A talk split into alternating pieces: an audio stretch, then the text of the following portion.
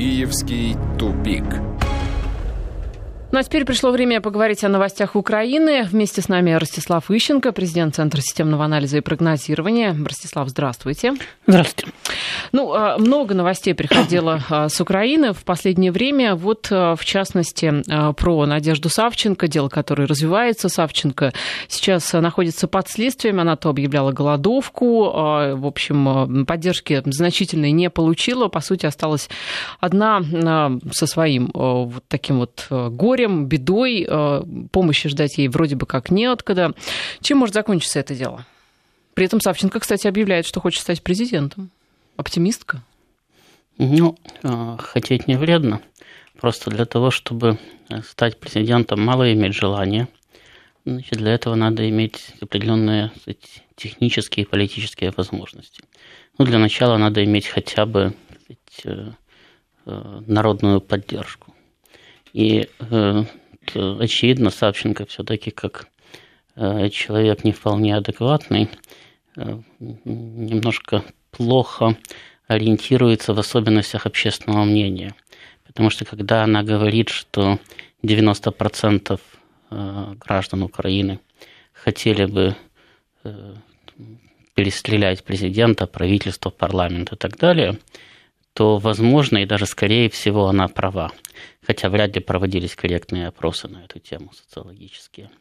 Но это не значит, что эти 90% граждан Украины мечтают поддержать Савченко там, как э, президента или как кандидата в президенты, или что они ее поддержат даже как э, жертву режима. Потому что в конечном итоге, несмотря на то, что обвинения, которые предъявлял Луценко, выглядели абсолютно абсурдно, тем не менее, Савченко сама их подтвердила. Она, правда, потом сказала, что это она так оригинально шутила, значит, или там провоцировала провокаторов, пыталась э, значит, продемонстрировать власти, ее собственную власть и неадекватность там, и так далее. Но, но... Она вообще шутница. Вот. Но, тем не менее, она подтвердила все обвинения, которые против нее были выдвинуты. Она сказала, да, обсуждала и это, обсуждала и это, обсуждала и это, обсуждала, и оружие возила, там, и так далее, и так далее, и так далее. То есть, ну, э, извините, любой кстати, нормальный человек, э, как бы он ни относился к власти, да, подчеркиваю, он э, оказывается перед выбором, а что теперь поддерживать человека, который признался в террористических намерениях, то есть, по, по, по сути дела, она ведь подтвердила те данные, которыми оперируют украинские спецслужбы. Да, безусловно, все это не просто выглядит, а практически э, у меня лично нет сомнений в том, что это была провокация украинских спецслужб, что они использовали Савченко, прекрасно зная особенности ее психической организации там, и так далее но тем не менее факты это остаются фактами. Савченко это подтвердила все, что, все, что ей предъявили. Ну и как себя должны вести люди, которые ее теоретически, как она рассчитывает, поддерживать? Ну, Ростислав, но ведь она выступает э, против власти, которая не нравится многим из э, жителей Украины. Ну, смотрите, э, власть говорит, Савченко планировала привести там, в Киев минометы – и расстрелять из них Верховную Раду. Поскольку миномет это очень неточное оружие, а Верховная Рада действительно находится в центре города, там где жилые кварталы рядом, то когда они говорят, что она планировала стрелять по жилым кварталам, они, в общем-то, говорят правду. Савченко задает вопрос, то правда? Говорит, ну да, обсуждали. Минометы, да, везли.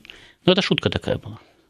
Значит, ну вот э, любой нормальный человек оказывается перед ситуацией. Да, я власть не люблю, но это не значит, что я считаю, да, что надо э, стрелять по этим самым пожилым кварталам э, Киева из минометов. Ну, там ведь много людей ходит, да, правда, не только депутаты. Но ведь украинцы выходили на, не, не на один Майдан, жгли покрышки и, в общем... Послушайте, сжечь покрышки и стрелять по городу из 120-миллиметровых минометов – это немножко разные вещи. Я вам больше скажу. Украинцы даже поддерживали расстрелы Донецка из артиллерии. Но это не значит, что они будут поддерживать расстрелы своих собственных городов. Да?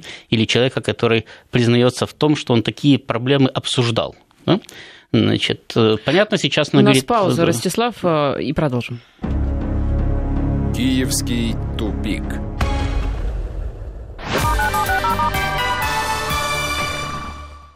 Возвращаемся в эфир. Ростислав Ищенко у нас в студии. Итак, э, чем, как вы считаете, может кончиться дело Савченко?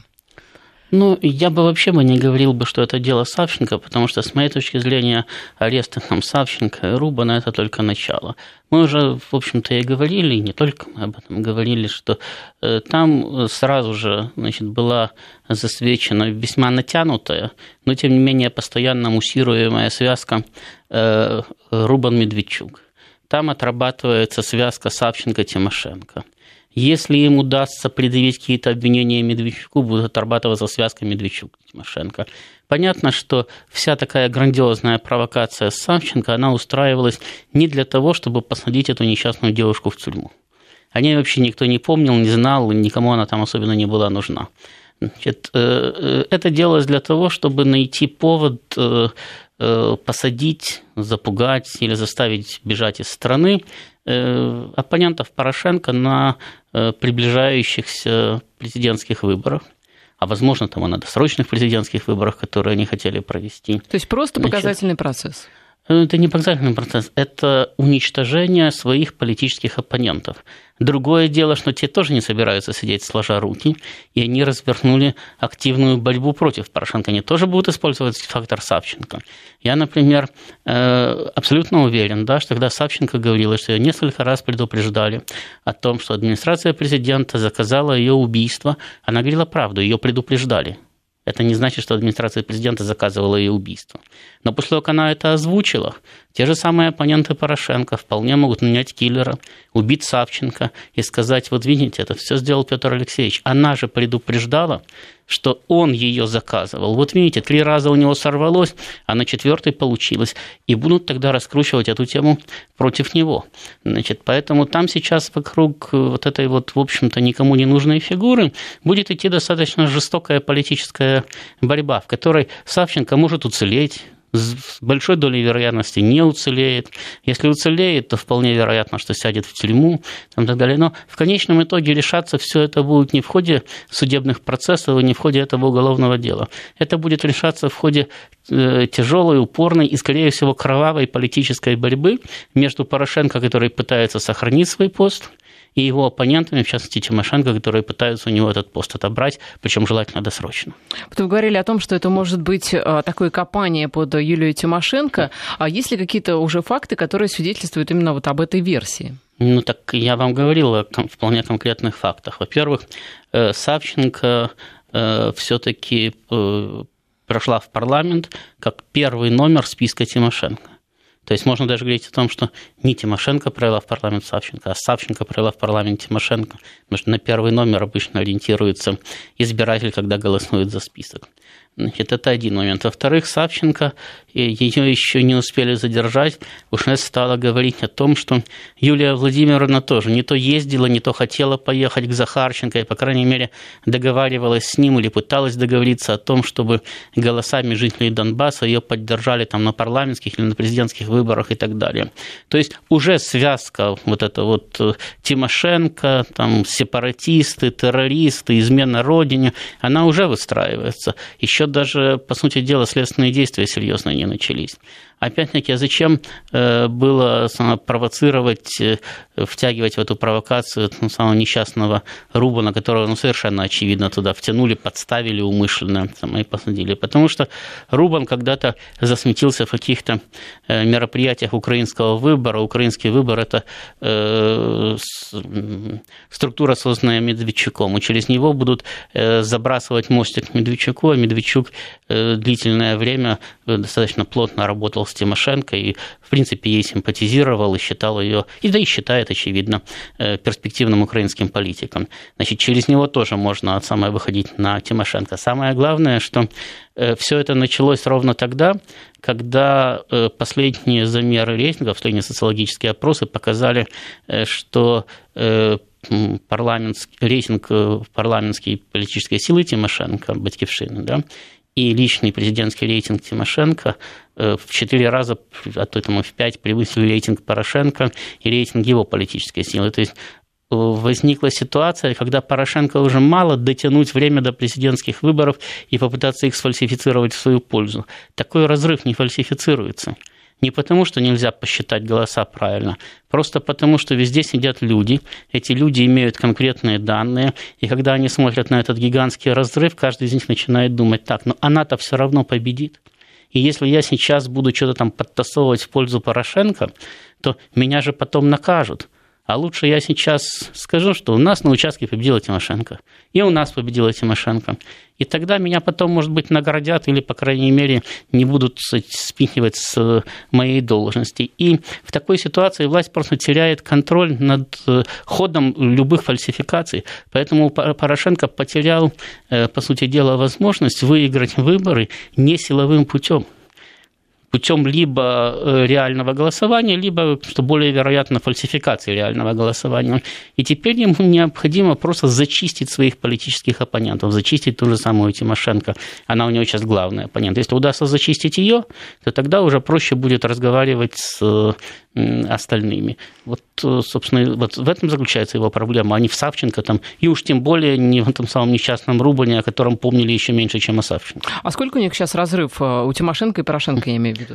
Ну, у Тимошенко ее президентский рейтинг среди тех, кто собирается прийти голосовать, э, там колебался что в районе 25% по февральскому опросу, а у Порошенко он был меньше 9%. Значит, причем у Тимошенко с тенденцией к росту, у него э, с тенденцией к дальнейшему падению. И впервые в этом опросе Порошенко оказался не на втором месте, а на четвертом. Это после кого это? Это после Лешко и Гриценко. Ого. И самое главное, что Бойко и Рабинович дышали ему в затылок, причем у Бойко от него отрыв был э, ну, это в 0,1, по-моему, или 0,2%, а у Рабиновича в 0,4%. То есть это статистическая погрешность, он может оказаться и на шестом месте и на, при следующем вопросе вполне вероятно на шестом месте окажется. То есть э, это э, с такими разрывами и с такими позициями выборы не выигрывают. То есть вот эти 15% э, вы считаете, что их ну, никоим образом нельзя преодолеть путем там, каких-то фальсификаций, что даже бессмысленно? Но, в принципе, да, специалисты по фальсификации утверждают, что сфальсифицировать разрыв больше, чем в 10% невозможно техническими средствами. Я, честно говоря, не такой оптимист. Я думаю, что при большом желании, а тем более на Украине, можно и 90% сфальсифицировать. Но еще раз повторяю, здесь же вступает в действие человеческий фактор. Когда вы кого-то просите или кому-то приказываете Э, сфальсифицировать результаты, человек же начинает думать о своем будущем. И когда он видит вот эти гигантские разрывы, это оказывает на него сильнейшее психологическое воздействие. Он желает оказаться рядом с потенциальным победителем. Не случайно перед выборами многие кандидаты в любой стране да, строят свою кампанию принципу «я уже победил» и даже заказывают какие-то там фейковые опросы, которые показывают э, разрывы там, в 10, в 15% и так далее. Потому что это оказывает воздействие и на электорат тоже. Люди присоединяются к потенциальному победителю. Вот. А уж на тех, кто считает, повторяю, это же э, ну, относительно мелкие чиновники, которые понимают, сейчас власть сменится, я пострадаю. Но, может быть, Ростислав, Украине поможет европейская солидарность. Ведь Вы имеете в виду, европейцы придут фальсифицировать в пользу Порошенко? Нет, я совсем о другом. Я о, а, как ни странно, деле а, Сергея Скрипаля. Ведь Украина, которая не входит в Евросоюз, ведь я напомню, что а, Тереза Мэй призывала европейские страны к европейской солидарности. Тереза Мэй, которая, собственно, собирается выходить из Европейского я Союза. Я вам больше скажу, Соединенные Штаты, которые выслали 60 да. тоже не входят в Европейский Это Союз. Точно. И Канада, и Австралия тоже. Так вот, Украина решила тем не менее, все равно присоединиться. Она выслала 13 российских дипломатов. Они, кстати, уже покинули Украину. Э, объявлены они были все персонами нон-грата. Э, вот э, это... Чтобы какие получить бонусы Украина хочет в связи с этим? Ну, у, Порошенко, как вы знаете, да, идея фикс последние там, 4-5 месяцев – это продемонстрировать поддержку, его личную поддержку со стороны ключевых фигур Запада. Ну, очевидно, он рассчитывает на что то... Что он их поддерживает или они Нет, его? что они его поддерживают. Угу. Очевидно, он рассчитывает, что э, после вот такого серьезного, значительного шага, когда Украина после Соединенных Штатов и Великобритании по количеству высланных российских дипломатов оказалась третьим государством, а если считать в процентном отношении, это, наверное, вообще первым государством, то наверное, он рассчитывает, что ему в порядке там, благодарности да, позволят с кем-то в очередной раз сфотографироваться или где-то руку пожмут. Ну, вот представьте себе, будет проходить какой-нибудь европейский саммит, где Порошенко регулярно случайно оказывается – Значит, Петр Алексеевич кому-то подойдет и скажет, а вы знаете, мы в поддержку Европейского Союза 13 дипломатов выслали. Ему, как вежливые люди, пожмут руку и скажут спасибо. В этот момент его сфотографировать и опубликовать на родине э, какое-никакое достижение. Мы тоже, мы тоже выслали э, российских дипломатов, да? Можно же кричать. Но я же говорю, это не столько для того, чтобы кричать «мы тоже выслали», сколько для того, чтобы попытаться нарваться на выражение какой-то благодарности. Э, значит, чтобы ну, там, сказали, что мы поддерживаем Украину да, в ее ну, европейских устремлениях и так далее. Мы поддерживаем Петра Алексеевича Порошенко, великого реформатора. Там, кстати, кто-то из э, европейцев уже что-то подобное сказал. Не помню просто кто, но буквально вчера сказали, что весь Европейский Союз должен равняться на скорость и качество реформ, которые были проведены на Украине. Ну вот вам, пожалуйста, Порошенко уже может э, значит, рассказывать о том, какой он выдающийся реформатор, на него Европа равняется. А я думаю, это не случайно прозвучало именно сейчас. Скорее всего, это как раз и было выражение благодарности за позицию. Еще из новостей, которые с Украины приходят, э, достаточно неоднозначных. Вот, в частности, группа депутатов Верховной Рады предложила в праздники вывешивать э, красно-черный э, флаг националистов на административных зданиях. Речь об украинской повстанческой армии, организации, которая запрещена в России. Кстати, документ уже зарегистрирован в парламенте. Ну, понимаете, во-первых, э, желто-синий флаг это тоже флаг националистов, потому что... Ну, теперь жел... да. Потому... Нет, не теперь, да. Желто-синий флаг это вообще-то флаг, которым пользовались петлюровцы, а бандеровцы, собственно, выросли из петлюровцев. То есть э, украинская военная организация, из которой выросла ОУН, из которой, которая потом сформировала УПА, это организация бывших петлюр, не бывших, а петлюровцев, которые мигрировали в Европу и там создавали свои, кстати, мигрантские союзы. Поэтому э, что один флаг, и другой флаг – это националистический. Просто э, красно-черное знамя – это было знамя АУН, знамя УПА. Под этим знаменем производились военные преступления в годы Великой Отечественной войны. И поэтому первые 25 лет, по крайней мере, украинской государственности официальные структуры старались от этого с нами дистанцироваться. Они говорили, ну вот видите, мы вообще-то родом немножко из других националистов мы хорошие националисты, а это были плохие националисты. Они даже не отрицали, что ОУН были пособниками э, нацистов. Сейчас э, ситуация изменилась. Сейчас э, по мере усиления националистического сегмента, его радикализации во власти, да, националисты ОУНовского пошиба, да, те же самые коллаборационисты, они становятся, то есть с ними солидаризироваться не только не стыдно, но в какой-то степени даже почетно с точки зрения украинских руководителей. То есть происходит радикализация самой украинской власти. Поэтому ничего удивительного нет в том, что, по сути дела, партийное знамя АУН делают или пытаются приравнять государственному знамению Украины. Вообще-то Гитлер, когда пришел к власти, он тоже сделал официальным знаменем Рейха партийное знамя НСДАП. Не, ну, Ростислав, ну это то же самое, что сейчас бы Германия вывесила нацистские флаги, по сути. Ну, так не сейчас, а когда Гитлер пришел к власти – она вывесила нацистские флаги. То есть у Веймарской Германии был желто-красно-черный флаг, а они вывесили красный флаг со свастикой. Это стало, официаль... это стало официальное знамя Рейха. Да? Значит, потому что нацисты пришли к власти. Вот на Украине нацисты пришли к власти, и они стремятся в э, свое партийное знамя, знамя УН, сделать официальным знаменем Украины. Ничего удивительного нету. Ну что ж, э, на этом закончилось э, наше время. Вот все, что мы успели обсудить. Спасибо. Ростислав Ищенко, президент Центра системного анализа и прогнозирования финансирования. Киевский тупик.